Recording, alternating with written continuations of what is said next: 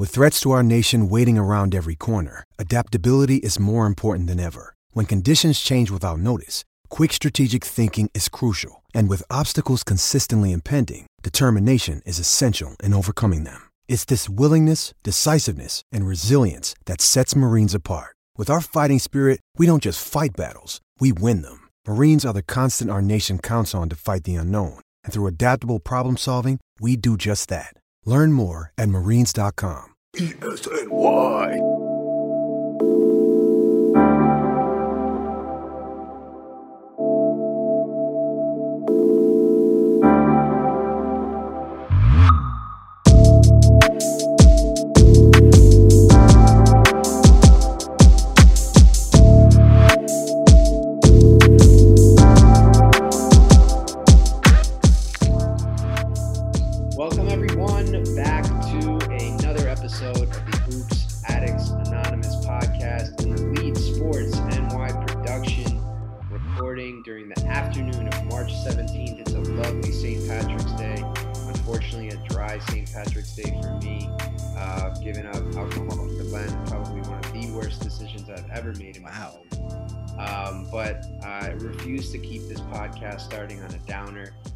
Because we have a fantastic show, podcast for everyone listening today, a really great guest.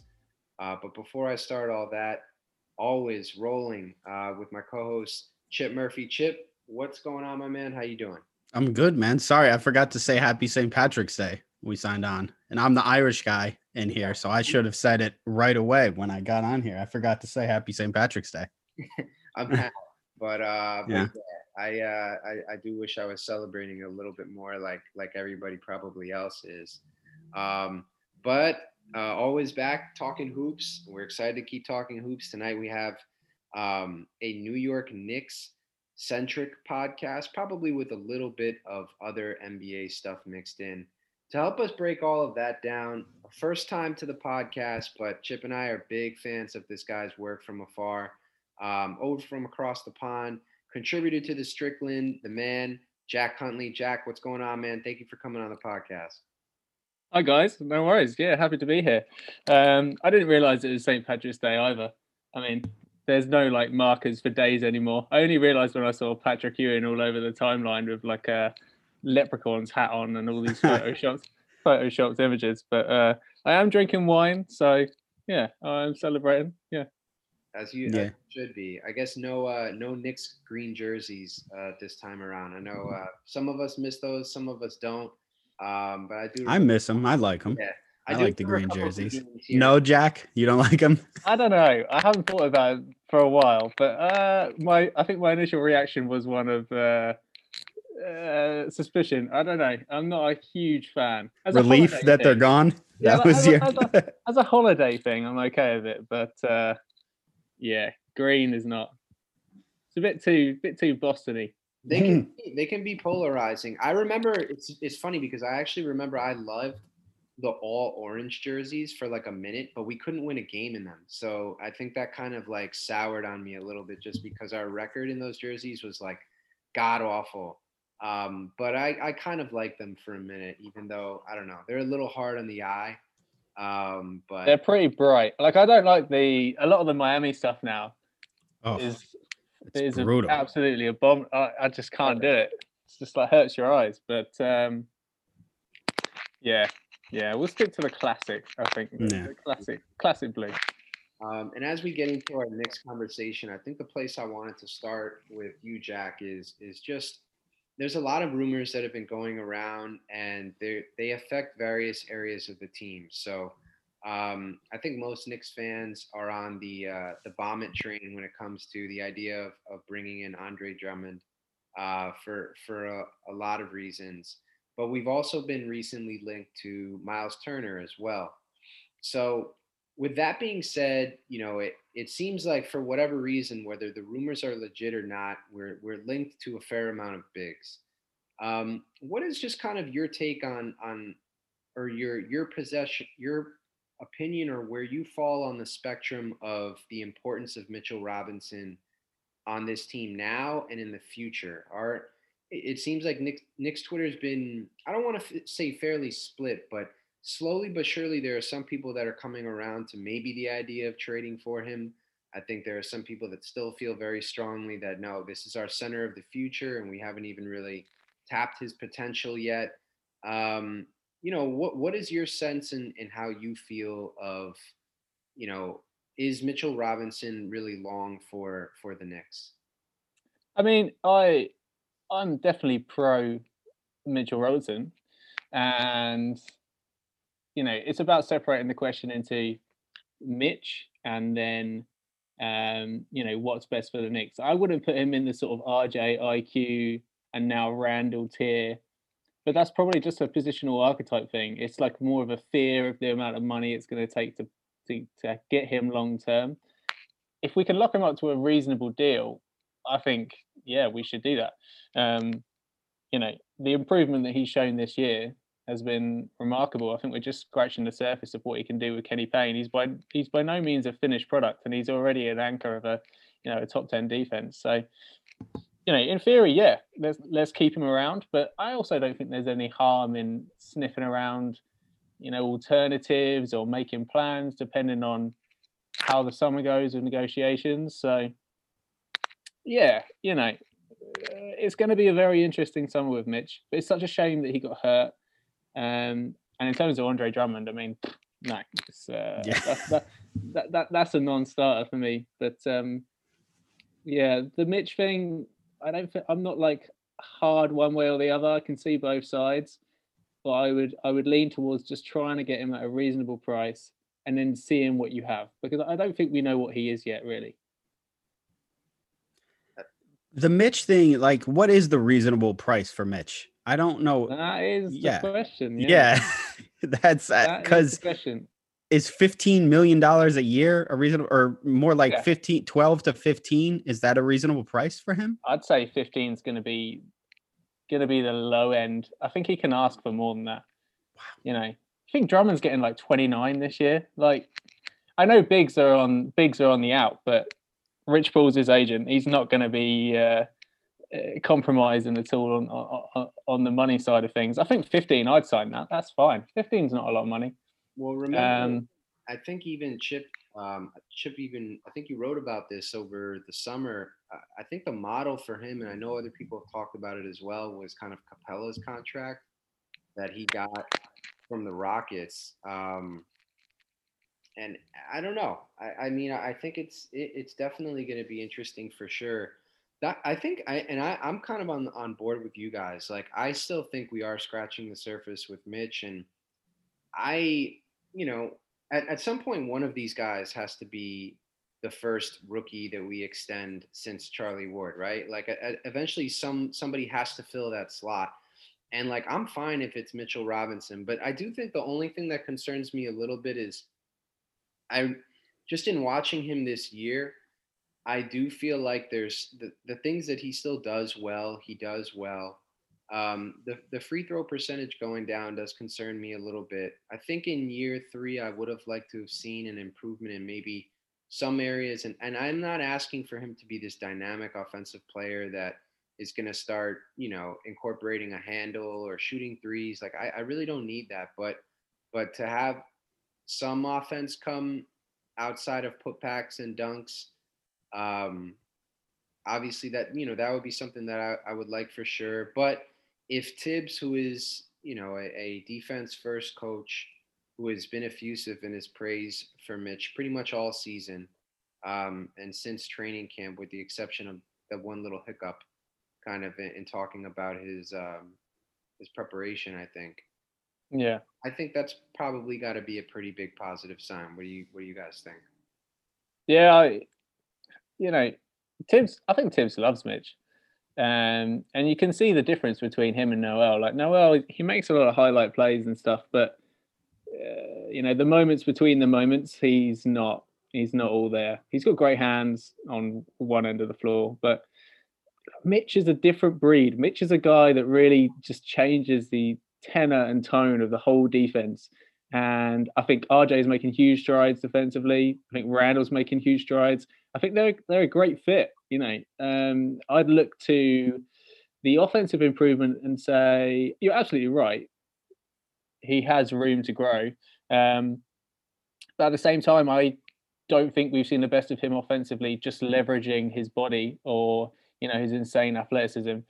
He's got great chemistry with RJ, and I think he'll be making an upgrade at point guard. Then you're going to see a lot more of a productive Mitch because the floor will properly be spaced. You know, it'll be an absolute nightmare to guard. Like people talk about Pete Tyson Chandler and that kind of guy offensively, uh, just like a real roll hub. And that can be devastating. I don't think we need, if you get like a top 10 defense and that, and you can pay 15 million a year for it, I think that's great value. We haven't seen Mitch with this version of RJ yet he got hurt right before RJ started hitting his shots. Really so I'd, I'd like to see Mitch with this version of RJ before we bring in Andre Drummond.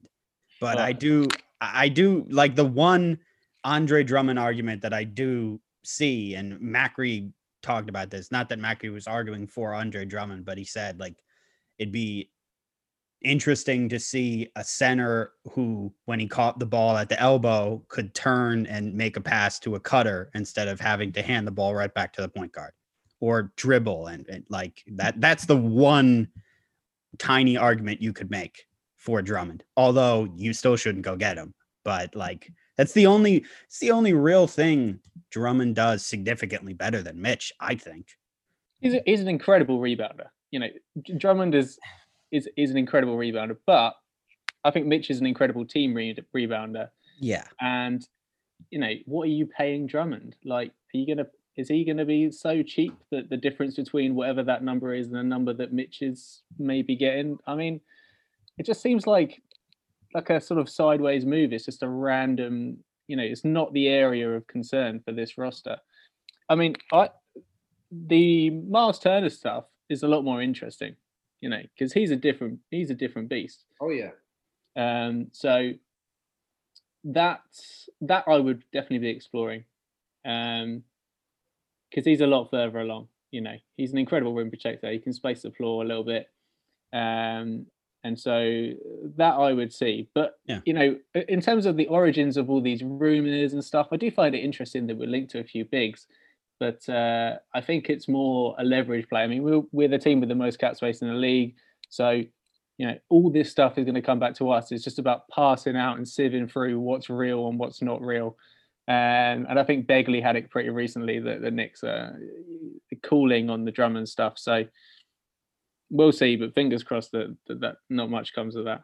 Yeah, and I think I forget if it was Begley or someone else that said the Knicks weren't interested in making a big splash too. They were more interested in a smaller move, and now it comes out like a couple days later that they're interested in Miles Turner. So I, I'm not sure. There were one of six teams linked to him. So I, that's yeah. to your point about them like being used there. That that's what that feels like because there's yeah. a lot of other teams that need him a lot more just based on a playoff push, and I, that's that's what that feels like. Why are the Pacers even moving on for? I, I, that doesn't make sense. It. Yeah. I mean, he's they're so much better when he's on the court. Like and and he him and Sabonis, that pairing's significantly better now. Now that yeah. Sabonis is shooting threes. It's just a bit premature for them. I think you had Caitlin on recently, and mm-hmm. uh, yeah, she was saying just wait and see what you've got. The roster's half finished. You know, haven't seen it all healthy and, and humming together. So yeah, that that would be a bit of a shocker, to be honest. But you never know. Trade deadline, crazy times. I just feel like bringing in Drummond hurts Julius Randle. That that's the biggest thing. Like I think Randle, it's a it's a decline in defense, and that would hurt Randle. I think Robinson is a big help for Randle, and he's a per, like Randle has obviously improved defensively, but he just benefits so much from playing with a guy like uh, Mitch or a guy like Noel.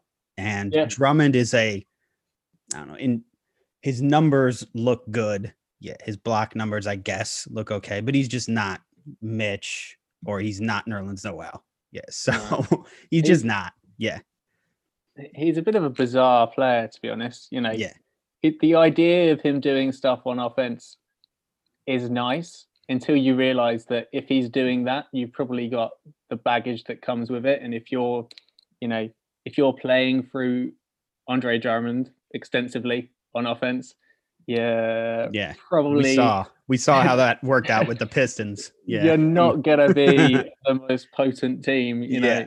Yeah. Um, so yeah, it's a big, it's a bit of a pass for me to be honest. Yeah. I would really want to know who, whether it's within the front office or whether it's Thibs, would be even pushing for him because if it's Thibs, there's only a small part of me that thinks that he feels like he could replicate what he had with Noah in the sense that Noah was a really good passer from um, the free throw line extended. So that if you do give him the ball, like Chip was saying before, um, one of Mitch's deficiencies is that he just has to hand it right back to the guard.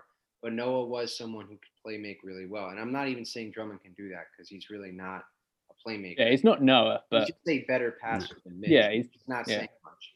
Um, and he's not nearly the defender that Noah was. So it's just like you're literally just upgrading one of Mitch's weaknesses while not really improving on anything else. So um, it, it doesn't really make sense.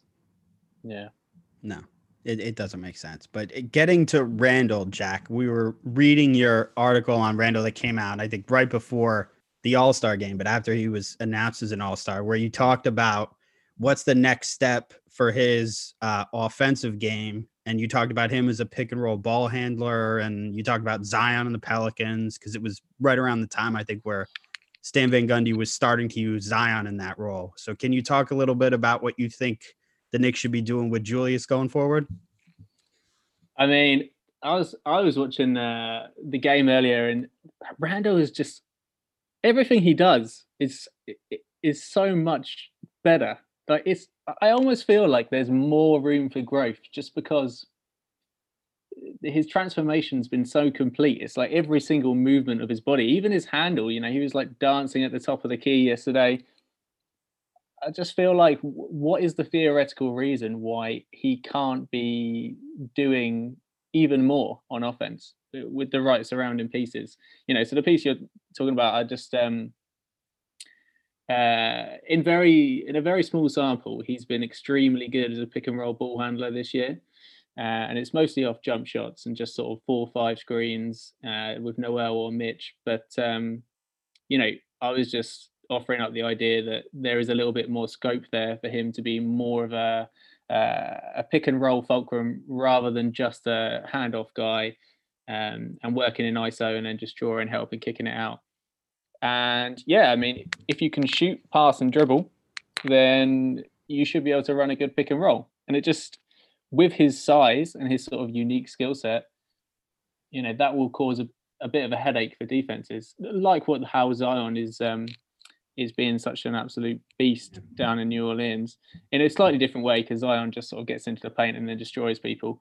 But Randle's got that whole mid-range thing now. So um, I just I, am I'm, I'm constantly baffled by Randle. He, he's he's incredible in a very good way every time I see him this year because you know he's he's a completely different guy. He changes he changes everything from your decision to on Mitch to you know who you should target in free agency, just absolutely everything. It's it's amazing.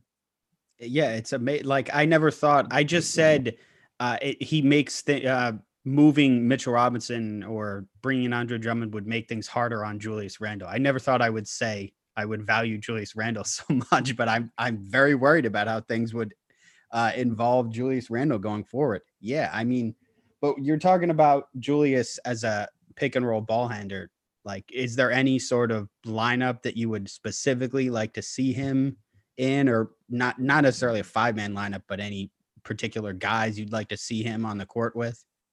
I mean, yeah, definitely. I mean, it's just it's just um, uh, other offensive players that also have the the compound skills to be able to do multiple things. So, you know, obviously you've got shooting as the uh, is the most obvious one, and that's necessary. But just multiple players who can pass, dribble, and shoot. I think it doesn't have to be that complicated.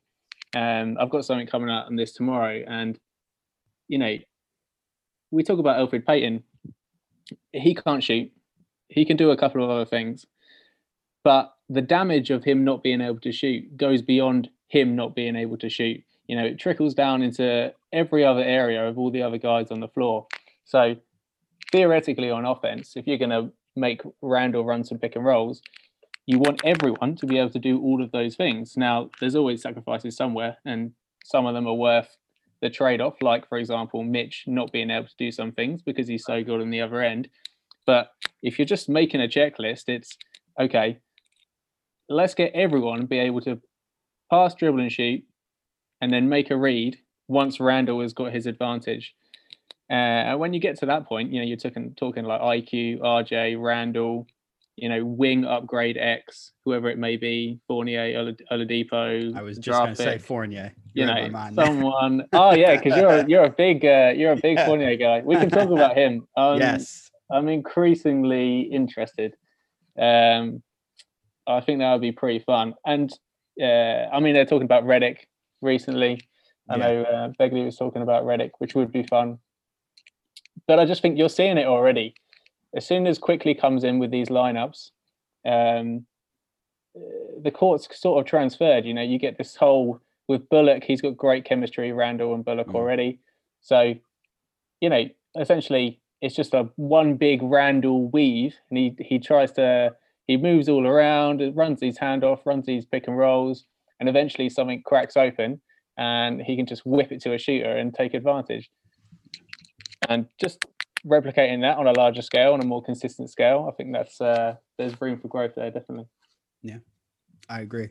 And before I forget, let's talk about Evan Fournier because. I don't want to. yeah. yeah. Okay. So about for before uh before we go into his game too much, are we talking about him as a free agent or as a trade possibility right now? Uh, well, it's got to be both, isn't it? Really. I mean, I think the Magic have come out and said that he's pretty available. You'll probably know more about the price than me. But... He's definitely the most available out of their guys because he is expiring, and I think you can get him because they're asking for unrealistic nonsense for their for their other guys. I think yeah. Vucevic is totally out of price range for anybody. Yeah, Mike, Michael Jordan might be interested in that. Yeah, maybe he'd have to offer up a lot uh, for, we'll for him. Yeah. We'll I, as long as the Celtics don't get him, that would fucking suck. If the Celtics got him, I would hate that so much. Yeah, but yeah. then they they'll almost get him. That, you know, that's yeah, yeah, that's true. He'll he'll go to the Hornets and Danny Angel add him to the list. That would oh, that would piss me off so much. Danny Ainge brag about how he almost got Vooch. Of yeah. course, of course. Just for the next five years.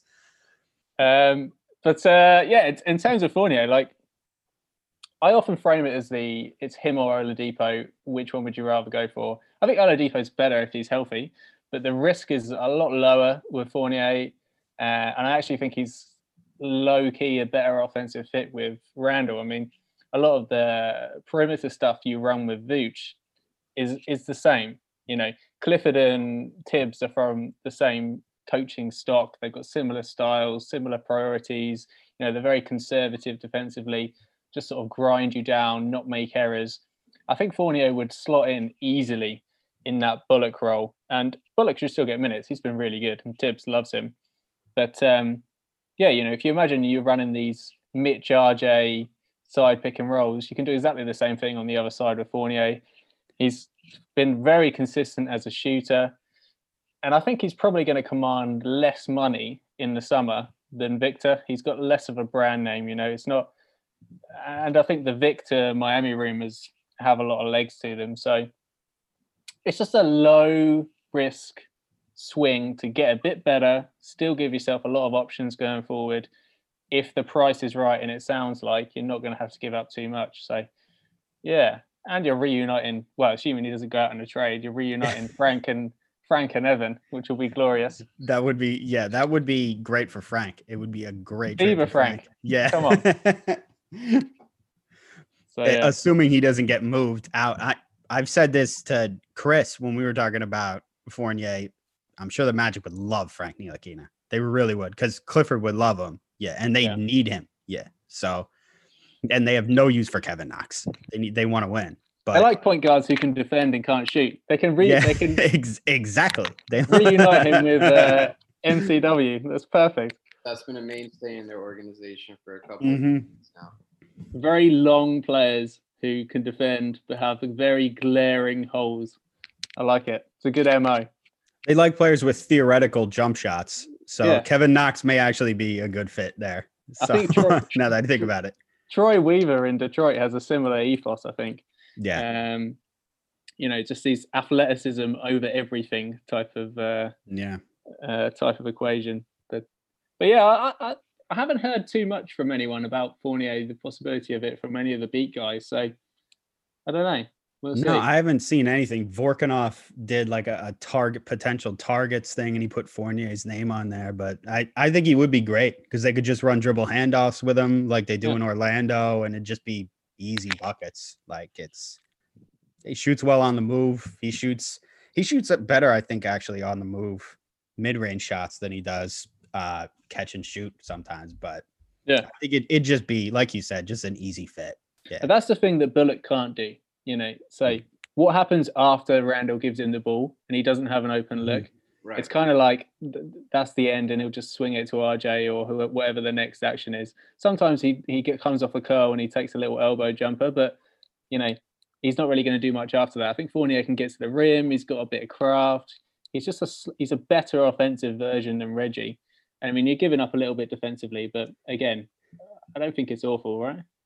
Nah, he's not like a, a total negative defender, but well, I mean, you're slipping. You're going right from Steve Cliff, like you said. Thibs and Clifford are cut from the same cloth. I feel yeah. like he he's a good team defender. I feel like he'll be fine going into Thibs' defense. He's used to being yelled at. Steve Clifford, uh, uh, he should be he should be okay going yeah. into that system right. with Thibs. I and plus he'll I feel like he'll play his ass off. He's in a contract year. Yeah, exactly. Don't want to get paid. So this is the thing, you know, and he'll get a bigger. Orlando's not making the playoffs, so you know, no. if he wants to play a bit more meaningful games in a role that would definitely suit him, you know, he wouldn't be asked to do everything, but he would have a lot of the ball. It could be could be a nice all around fit. Yeah.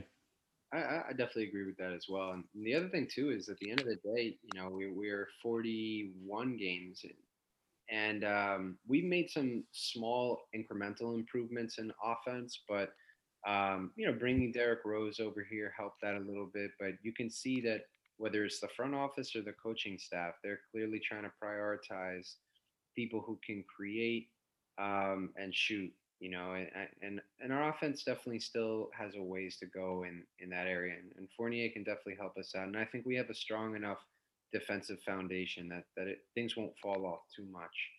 Um, but you guys were talking a little bit about the front office as well, and, and we all know the, the bombshell that Yaron Weitzman dropped via uh, the New York Post within the past week and a half or so. And Jack, I just wanted to get kind of your thoughts on this. So, uh, you know, I, I've read that article a couple of times now, and I still don't know 100% how I feel about it. There's a part of me that feels like every front office, when you have executives that have any type of ego at all, there's going to be some, um, you know, combustibility factors that are there, regardless of who is involved.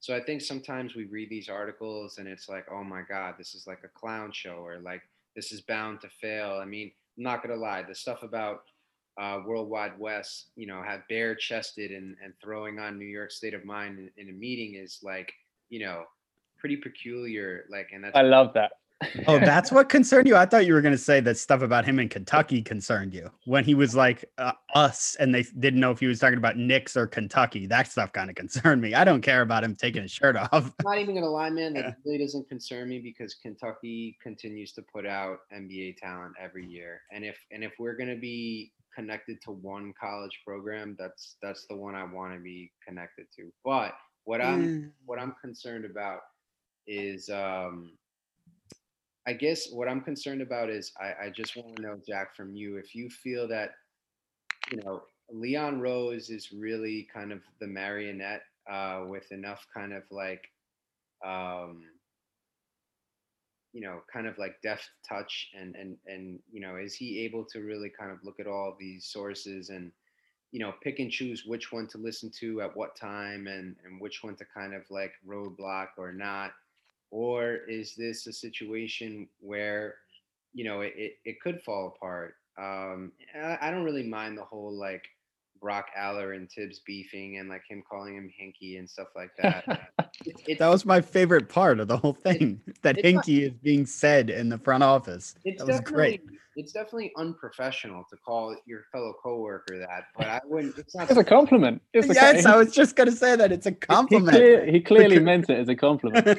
Yeah, I think he's amazing. He's the best. Um, but yeah, Jack, reading reading all of that, you know, what, what were kind of your your main thoughts? I I mean, okay, so the whole you got to the whole debate really comes down to you know process versus results, and I have no problem with there being multiple voices in a room. That's absolutely fine. You want that. I think that's actually a positive.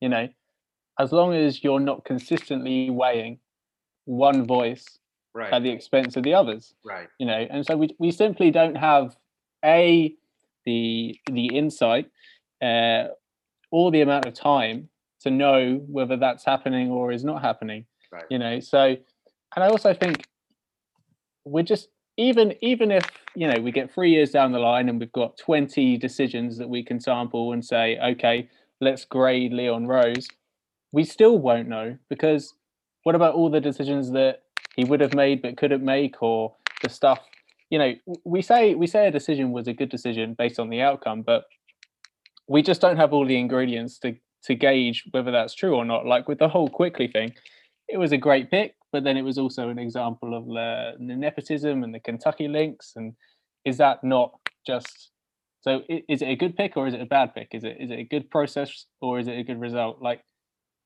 passing through all this stuff is just so difficult that I think you just have to you just have to pass and have faith in the organization uh, and say that we're, we're not going to be able to have the benefits of a shirtless Wes without some of the downside, you know. So yeah, we're probably over the next few years going to pick one too many Kentucky guys. Is that the end of the world? Probably not. You know, maybe some of those picks we wouldn't have had without Brock Aller. So does that balance it out? You know, then you've got Leon Sway in free agency. Maybe we get some meetings that we wouldn't have otherwise got. Like, where do you where do you tally up all the scores at the end of the day? It's just it's a bit of a futile exercise. I, I like all the guys we've got in the front office. You know, uh, I'm not sure we'd have Kenny Payne if we didn't have the Kentucky uh, connection. And you know, that bombshell dropped today that he was interviewing for another job. Yeah, may not is, have him for much longer is crushing to my soul. But hopefully uh, he tanks the interview, so we'll see. But uh, yeah, I just think it's all a big can of worms, to be honest. Like it was a great article. I love all the insights. I thought it was funny, but I'm not going to start tearing my hair out trying to decipher ten words in the middle of a in the middle of an article when you're just not going to be able to get to the bottom of it. So, yeah, uh, I'm pro front office. I'm pro anecdotes about shirtless Wes. uh, I find him a fascinating dude. Like I just can't wait for in like ten years' time when we actually know who the hell this guy is and what's going on, and all these stories. But yeah, I think all in all, we've got a lot of good voices in there. I trust Leon to to uh, listen to the right ones because I've got no evidence to suggest that he isn't or won't. So yeah, so far he has been. So yeah, yeah. you know, mm-hmm. we'll go with that. I think Wes is pretty hands on too. I think he was on the other court uh, when Julius Randle was about to take Scott Foster's head off. So he was literally yeah. hands on in that situation. Yeah. Well, that's funny because he's also, you know, uh, I think it was what was it, Malice at the Palace. I think one of the famous pictures is of him. Yeah. I can't remember which player it was, maybe Jermaine O'Neal or someone. But uh, yeah, you know, he was right there in the in the middle of the middle of the whole thing. So he doesn't shy away from a moment of potential violence. Um, and he does seem to be playing peacemaker, which is a which is a good thing. But I enjoyed Randle kicking off the other night. I thought that was that was excellent. I uh, I did too. I mean, like it, it really goes kind of hand in hand with kind of that piece he wrote for the Players Tribune, um, in the fact that the, he really wants this. He really wanted A to turn his reputation around. He's done that.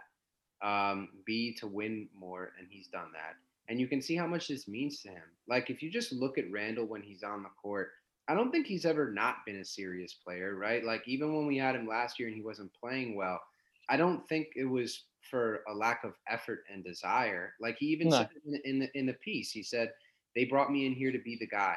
So my job is to score 25 points. Do your job. Those were literally words from the piece that he wrote.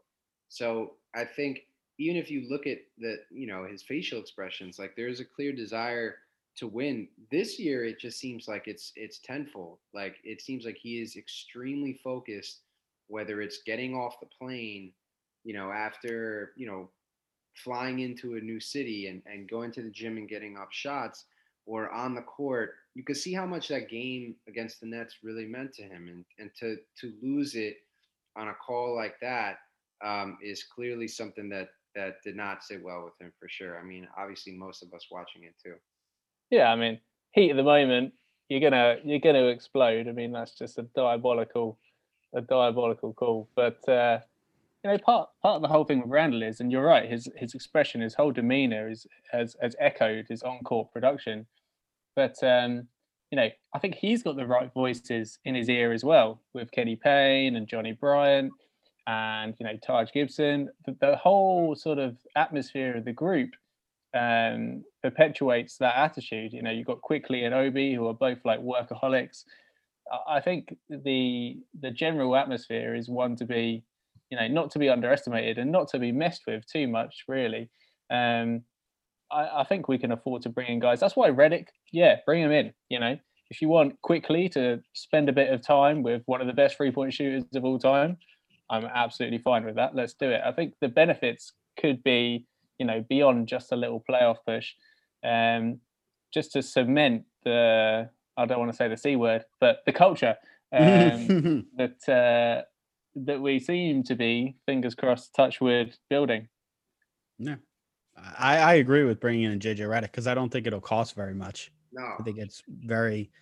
I think it's a very smart move, and I think he he would like to come to New York. Obviously, his family lives here. That's been written about a lot. But uh, there was something uh, today that came out from Marc Berman about Lonzo Ball. Yeah, I did want to ask you about Lonzo, Jack, because he's obviously a topic of discussion for Knicks fans, and I'm high on Lonzo.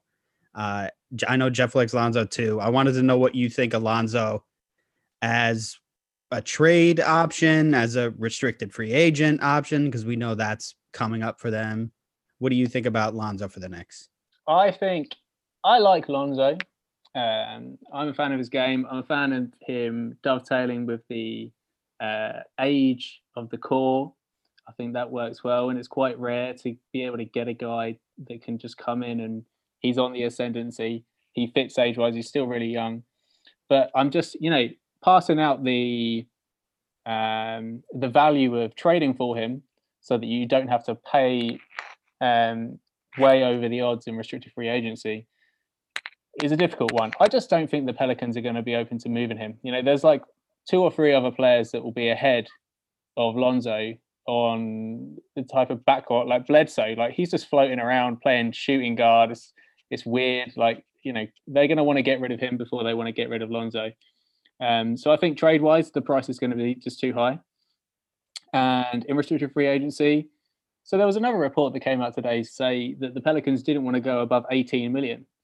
Well, they might as well just trade him then if that's because he's going to get 18 million. Yeah, he's um, hired Rich Paul for a reason. Yeah, like, yeah, yeah. And then you know, so he's been linked with the Knicks. I think it was, uh, I think Marc Berman and Lockton said the other day that um, you know that there's a, a big history and connection between Wes and the family, and you know Lonzo would be very open to playing in New York. So that's all very well and good, but at the end of the day, the Pelicans can match. So mm-hmm. you know, there's a big difference between playing Lonzo Ball 18 million and paying him 23 million a year. I am on the fence about whether that's the right way to go. There's a lot of would I rather have like Kyle Lowry on a big one year deal? I don't know. And then because I think 2022 is going to be the summer. That's it's going to be Beal. That's the that's that's the guy. And I, personally would rather we swing for the fences in free agency than trade everything that's not nailed down for like Karl-Anthony Towns. I'm I'm I'm not into doing the whole trade the world for superstar X again. But uh wait Lonzo, on Devin Booker. I, Devin Booker, I just he's not going to be available. But even even if he was, like, it would really hurt me to give up everything, you know, to to get a guy like that. Mm. I understand that you have to do it sometimes to take that next step, but uh, yeah, I, the, the perfect route would be to get a guy in free agency. We've got all this cap room. You can add him to what's existing already here. You know, you can straddle two developmental timelines. You know, you can compete and then develop the kids. I think that would be ideal. It's just who is that guy? Um, that's really, I mean, that's essentially what the Nets did, right? I mean, like if we really go through two seasons or a season and a half or whatever it was um, of, of building up our team and making sure our, our house is in order. Well, they traded Lopez though. They they they traded their best player for a young guy for for D'Lo. For D'Lo, yeah. So they right. Yeah, uh, I don't know whether we have a we don't have a Lopez. Yeah, we? I was just gonna say that we don't have a guy to do that with. Yeah, Randle is he's gone past Lopez territory. Yeah, lo- yeah. I mean, Lopez was passing his prime, I guess, when they traded him for D'Lo. Yeah. Well, maybe he wasn't even entering his prime. I mean, yeah. Post Nets Lopez has been probably you know yeah. more effective as a player or more successful at least. You think so? I mean, he was really good with the Nets. He was, but he was the uh, where like what what were they even doing? No, it's interesting. I mean, people talked about him as a defensive player of the year candidate uh, or at least all all defensive team. I think whether it was last season or the season. Yeah, yeah, last season. Same with Bledsoe. You know, people were talking about Bledsoe as an All NBA defender when we was with Milwaukee.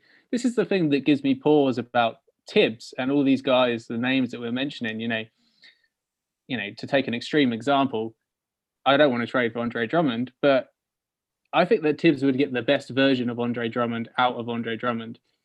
You know, Similarly, with yeah. some of Bledsoe, for example, he'd be an absolute menace defensively. Oladipo, I'm intrigued by, you know, getting one of these guys that is on a bit of a down streak in his career, not producing, available for cheap, and then just letting Thibs mold him uh, into something productive.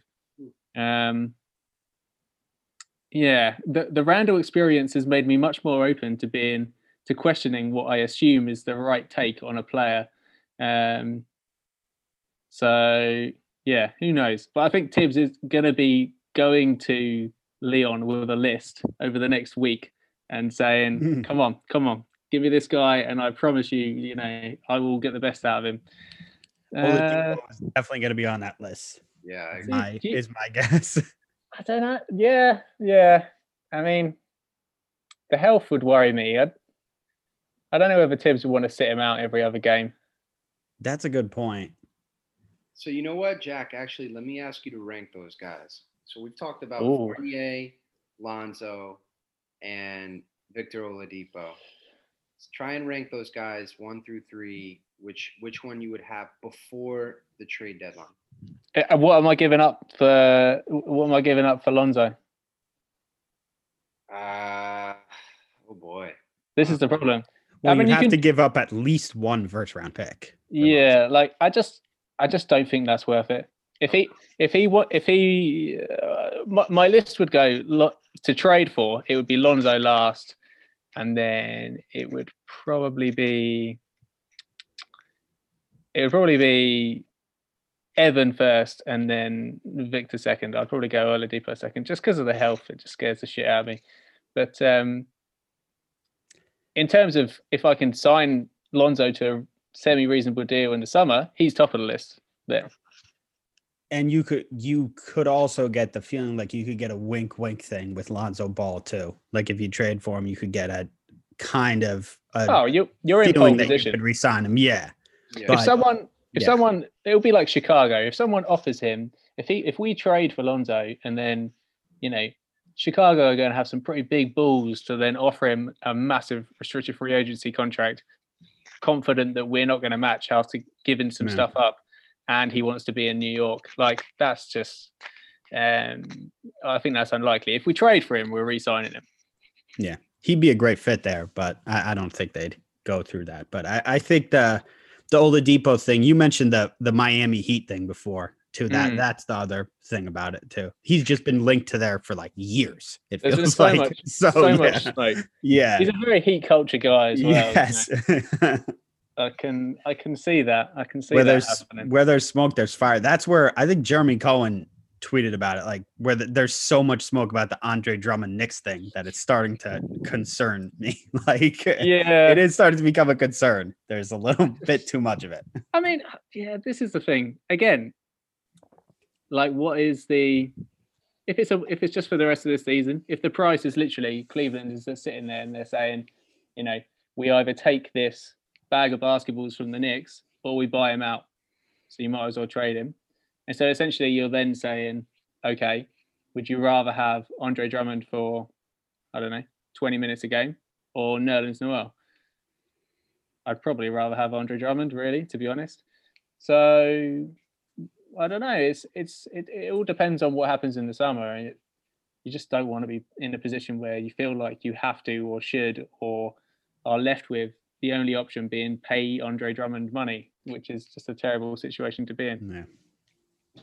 That's true.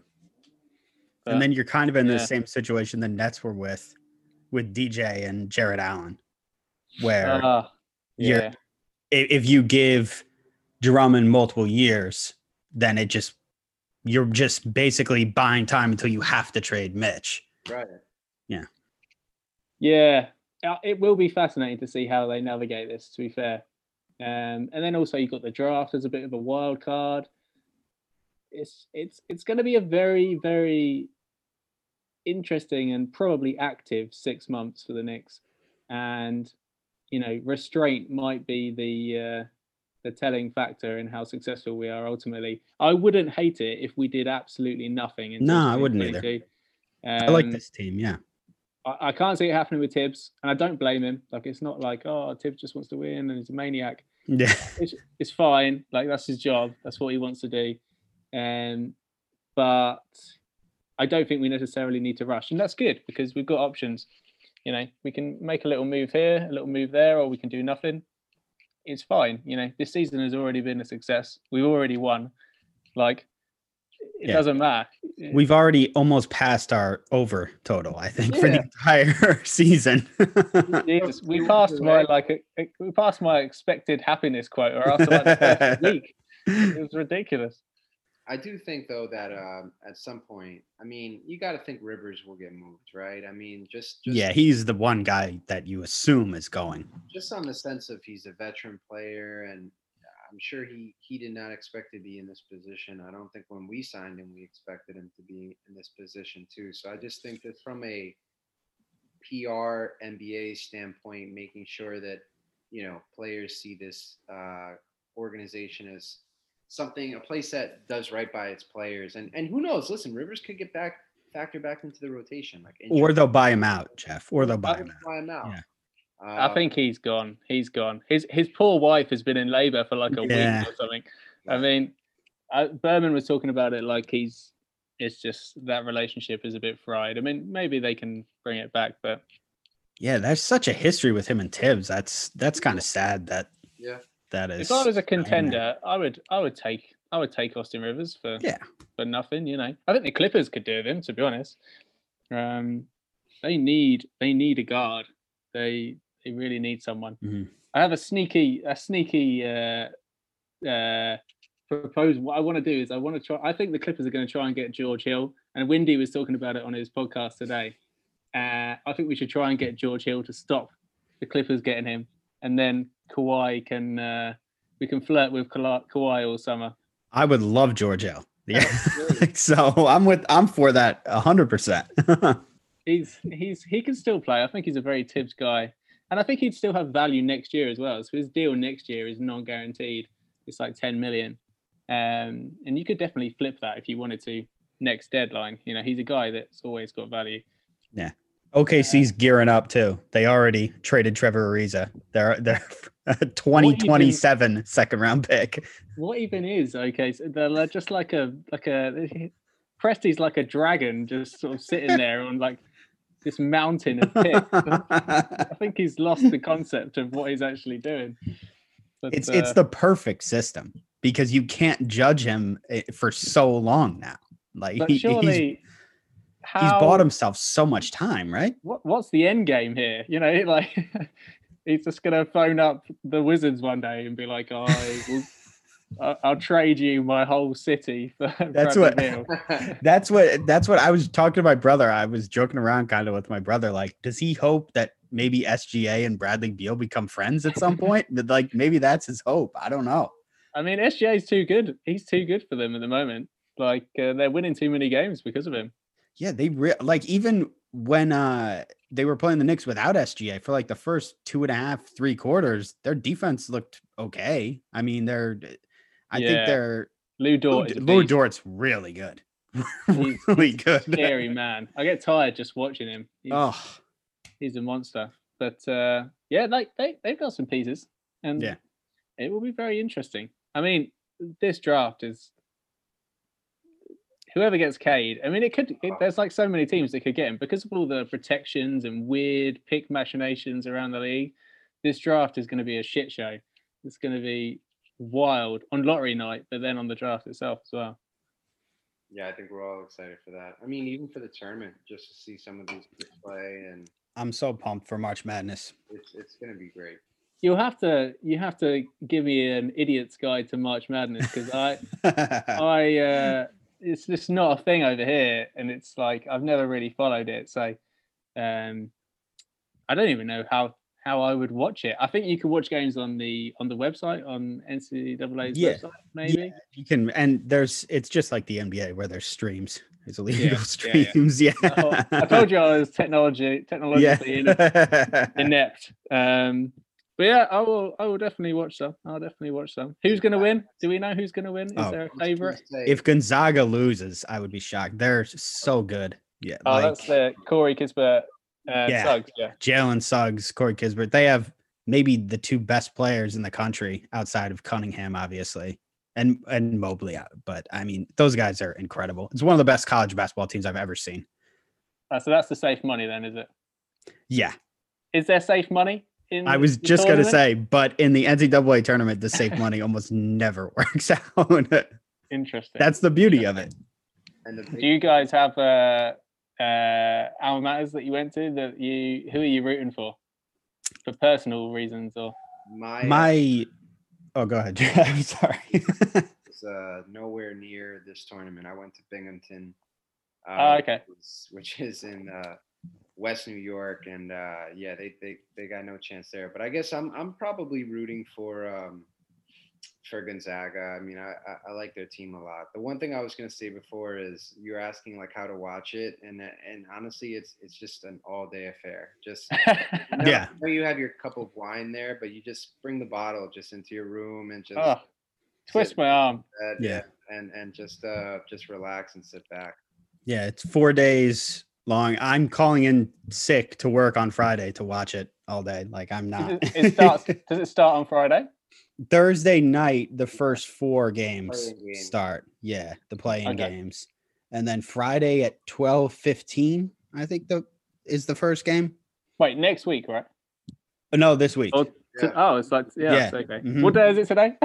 Yeah, Wednesday. there you go. St. Patrick's. Yeah, yeah, yeah. yeah, All right, I'll um, I'll watch.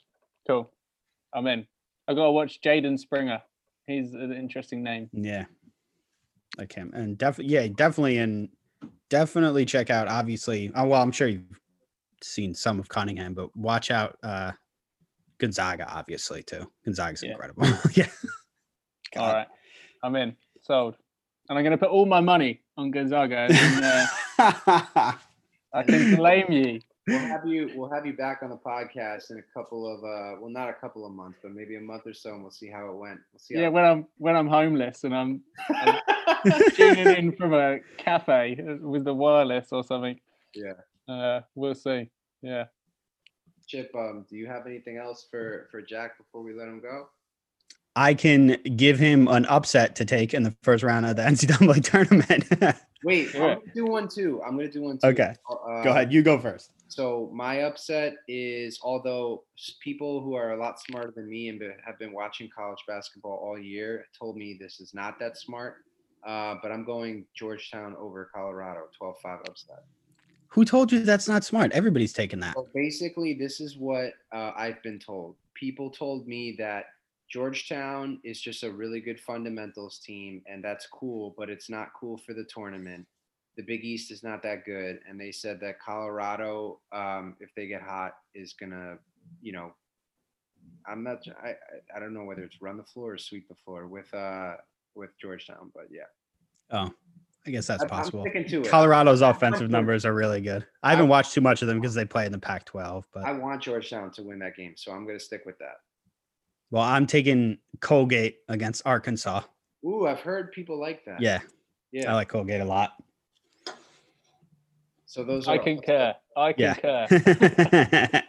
New York, they're playing New York, and they're I think 13 and one. They play super fast, score points, and I mean it's obviously I I bet one on them. game. Uh, Yeah, I bet on them all year long. So I'm I was talking about this with our buddy Danny Small, and when you bet on a team all year long, you have to pick them to win in the first round Ah, of the see, tournament. now I don't trust your pick because you're too you're too invested in them. Oh, I'm totally emotionally invested. But if I if you want me to send you the stats to back it up, I'll absolutely send you the stats to back it up too. Uh, I wish I had the uh, I wish I had the funds to be able to action some of these tips, but uh, unfortunately, it's just going to be a hypothetical.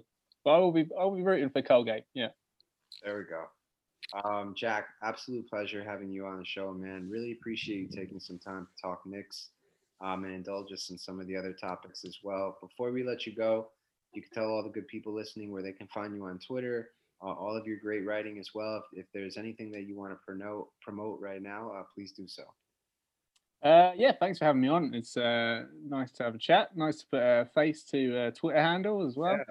Um, so I write for the Strickland, the the website, uh, the best Knicks website out there, and um, on Twitter, what is my handle? Knicks underscore nuance. So find me there. I've got another piece coming out tomorrow, which is a sort of weird, funny look at um, a lineup the Knicks should be using, but have stumbled into and then might forget that exists again. So we'll see what happens there. Uh, yeah, no, thanks for having me. Been cool. Absolutely, man. Absolute pleasure for sure. Um, be sure to follow Jack on Twitter. Be sure to read all of his great stuff at the Strickland. Uh, they always are putting out great content over there. Um, and for everybody else out there, we hope you guys are staying safe. And we will talk to you soon.